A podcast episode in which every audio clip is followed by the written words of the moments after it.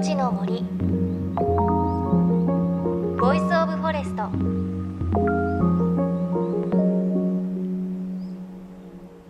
おはようございます。高橋真理恵です。JFN38 局を結んでお送りします。命の森 Voice of Forest。この番組は森の長城プロジェクトをはじめ全国に広がる植林活動や自然保護の取り組みにスポットを当てるプログラムです。各分野の森の賢人たちの声に耳を傾け森と共存する生き方を考えていきます。だんだん日差し強くなってきましたね。あの全国的にも夏日を記録するところも出てきました。私も最近になって日焼け止め毎日塗っています。あとは夏っぽいことというとサンダルを下ろしましたね。夏用のインナーも買ったりとこう夏に向けて準備を進めていますがそんな中実は夏を前に我が家にもいいニュースがあったんです。これについてはちょっともったいぶって番組の最後にお伝えしたいと思います。ヒントはドで始まってリで終わるものです。どうでしょうか。さあ先々週からお届けしてきました科学界のインディ・ジョーンズ辺境生物学者長沼武さんのインタビューも今日でラストとなります。砂漠深海の海底火山南極北極など生命が生きにくい場所辺境を冒険する研究者長沼武さん。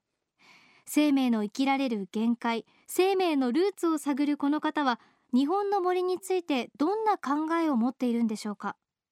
私たち日本人が森と共存するために必要なことは何か伺いました。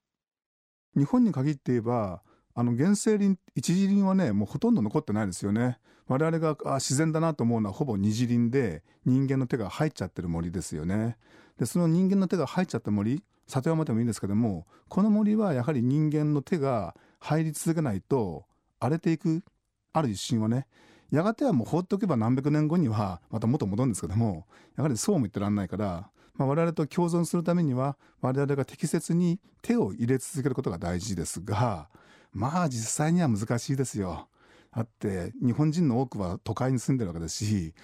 ね、森のそばなんてほんの少数の人しか住んでないしかも高齢者の方々ばっかりだという中でどうやって里山維持するんだだから里山に人の手が入る仕組みを考えた方がいいです。でボランティアボランティアって言ってるけどもやはりボランティアじゃ長続きしないんで里山に手を入れることによってある程度利益が上がってきて活動が維持できるような仕組みこれをやらなきゃなんない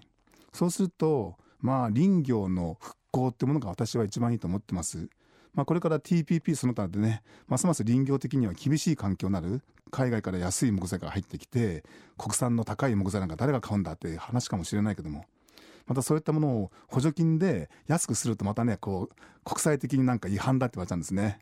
でもそういったところはなんとか知恵絞って、えー、補助金だ税金だを投入しててもいいから我々の国産材を使っていくことによって林業復興それしか森の維持はできないと思います私自身もあの東北東日本大震災の後の復興の後でチェーンソーを持って山に木を切りに入ってますけどもそれで感じたことは本当にそうですねこれは大変な作業だと。でこんなことを日本中の山でやるのかっていう。これ今私はあの岡山県の、えー、高齢者のいるところいわゆる限界集落。もう高齢者もどんどんどんどんなくなっていって今や消滅集落と化してますけどもそういった消滅集落を維持するためにやはりそこでチェーンソーで、えー、伐採作業をやらせてもらってますけどももうああいうところが日本中に千数百箇所あるんですって。もうちょっとやそっとのボランティアじゃこれもう守りきれないんですよ。本当に。だからそういうところですね。あの利益が上がって活動を維持できる仕組み林業の再興復興その辺がメインだと思います。この番組でも東京チェーンソーズという林業をかっこいい職業にしようと取り組む集団紹介していますが長沼さんも自らチェーンソーを手に取りその魅力に気がついたといいます。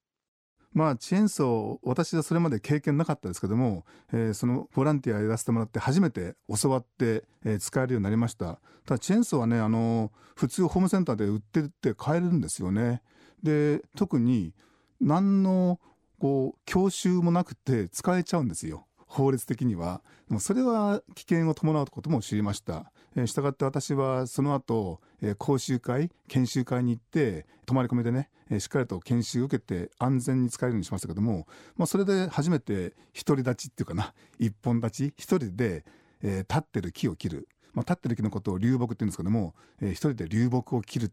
ね。で倒す。狙った方向に倒す。これはね何て言うんだろう。やった感ありますね。女性に対して失礼かもしれないけどもまあ女性も含めてもうチェーンソーを使えて初めて一人前の男よという気がしましたね。でも私もねでももう狙ったところにもう高さ20メートルの木の先端が30センチと高わずピタッと落ちる。あの快感あったけどもその次の木は180度違う方向倒れたんでいやー怖いですね。でもそういったこともあってもやはり、えー、実際にチェーンソーで現場体験することで木を切って倒すことを抜刀と言いますけども、えー、抜刀体験というものはまあどうだろう多くの人はできないかもしれないけどもでもぜひ体験してほしいしその体験して自分自身が成長することによってまた山が守られるってことなんですね。まあ、そういった意味で、まあ、一石二鳥って言葉は軽すぎるけどもぜひそういったことで抜刀体験自分の成長と森の維持管理そういったものが全部ね、えー、まとまってできたらいいなと思います。うん、チェーンソーってホームセンターで売ってるんですねでもやっぱりお話聞くと安全に使えるようにちゃんと責任を持って使えるようにならないと、うん、危ないですよねでも30センチこう自分が狙ったところにたがわず落ちる快感とおっしゃってましたがそれちょっとね体験体感してみたいですよね。でそういったことが森の維持管理につながるならなんかちょっと楽しんでできる貢献そんな感じもしました。さていろんなお話伺ってきましたが最後にこんな質問をぶつけてみました。宇宙のどこか別の星にも森はあるんでしょうか？まあ、宇宙のどこかですね。地球のような星がある。これはほぼ間違いないでしょう。で地球のような星があったらそこにもやっぱり生命が発生して森も発生しますかっていう問題ありますよね。私も興味ありますが、まあ、陸地があればおそらく森はできますでしょう。ただし地球っぽい星だからといって自動的に全て陸地があるかっていうとこれは疑問です。地球みたいに表面の3割が陸。これはどっちかっていうと珍しいケースかもしれません。よくありがちなのは全部海っていう海惑星ですねじゃあ海惑星に森はないのかっていうと多分海の中の森海中の森があると思うで海中の森だからまあちょっとあのいわゆる地球だとわかめ昆布を想像するかもしれませんがいやもしかしたら地球のもう本当にガシッとした森林のようなものが海中に立ってるかもしれませんね。まあ一つの候補は海といえばね表面に水がむき出しの海は地球しかないんですけども今のところ太陽系はね。太陽系内で言えば実は氷が表面を覆ってる星がある。その氷の下に海があるっていう星がね十何個か想定されてるんですよ。その中で一番有力候補は木星の第二衛星エウロパって言います。エウロパ表面は氷で覆われてますがその下には必ずや海があると言われてる。この海の中に太陽光線は入っていかないんですよ。だから普通の植物的な森はない。だけどもなんと海底火山がある。海底火山から供給されるエネルギーで生命が存在し得てその生命体が森のようなものを作ってる可能性はある。つまり太陽の光に養われている森林が地球であればエウロパの森林はエウロパ内部のエネルギー火山エネルギーによって支えられているえー、氷の下の森っていうなんともエキゾチックな森があるかもしれません。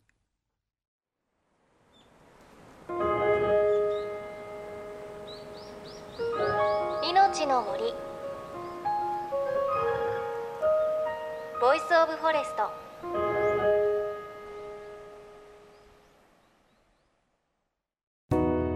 JFN38 局では東日本大震災で被災した沿岸部に津波から命を守る森の防潮堤を作る森の長城プロジェクトを支援する募金を受け付けています。この森の長城プロジェクトに取り組んでいる AIU 損害保険株式会社では中小企業を災害や事故から守る損害保険のラインナップビジネスガードを提供。AIU では法人会納税協会会員からのビジネスガード新規契約企業1社に対しどんぐりの苗木1本を植樹する活動を行い被災地の復興全国の防災減災に取り組んでいます。詳しくは番組のブログをご覧ください。命の森 Voice of Forest。今日は広島大学大学院生物圏科学研究科教授で辺境生物学者長沼武さんのお話お届けしました。いや長沼さんの最後の宇宙の話すごく夢のある話でしたね。あのなんか聞いてるとまあ、こう「スター・ウォーズ」の世界とかあとは海底2万マイルのあの海底にあるね海底火山とか森の話をなんか頭の中で浮かべたんですが、まあ、宇宙のどこか別の星にも森があるのかなっていうことは案外そんなに発見されるのが遠くない話なんだなっていう感じがしました。あのー、その中でもこう有力候補として挙がっているのが氷が表面を覆っている星のエウロパ？いやーすごいですね氷が表面を覆っていてその下にはまあおそらく海があるだろうとさらにこう海底火山があるのでそこには生物がいてその生命体が森のようなものを作っている可能性があるということでこれいつか発見されたらねどんな森なのか見てみたいなと思いますね。あの私たち地球の森林は太陽の力でできていてそのエウロパにあるであろう森は火山エネルギーで支えられている氷の下の森。なんか考えるだけで夢が膨らみますよね。お話にあったみたいにもしこう海底のところに木ががっしり根を張って生えているとか想像するとどんな生き物いるんだろうとか考えちゃいますね。さあそんな生物の話してまいりましたが番組の冒頭でもお伝えしたように我が家にも小さい生物がやってきました。最初が「ど」で「り」で終わるもの。何度も番組でお伝えしてきましたがとうとう我が家にどんぐりの芽がやってきました。3年ずっとどんぐり育てても芽が出なかったんですがどんぐりの芽が小さいのがね4つぐらいかな出てきたんですよね。すごいねまだねひょろひょろって細いので風にも負けちゃいそうな感じがして心配なんですがまた成長の過程をお伝えできればいいなと思います。大した話じゃないのに 引っ張ってすいませんでした。さあそして番組ではあなたの身近な森についてメッセージお待ちしています。メッセージは番組ウェブサイトからお寄せください。いのちの森 Voice of Forest。お相手は高橋真理恵でした。命の森。ボイスオブフォレスト。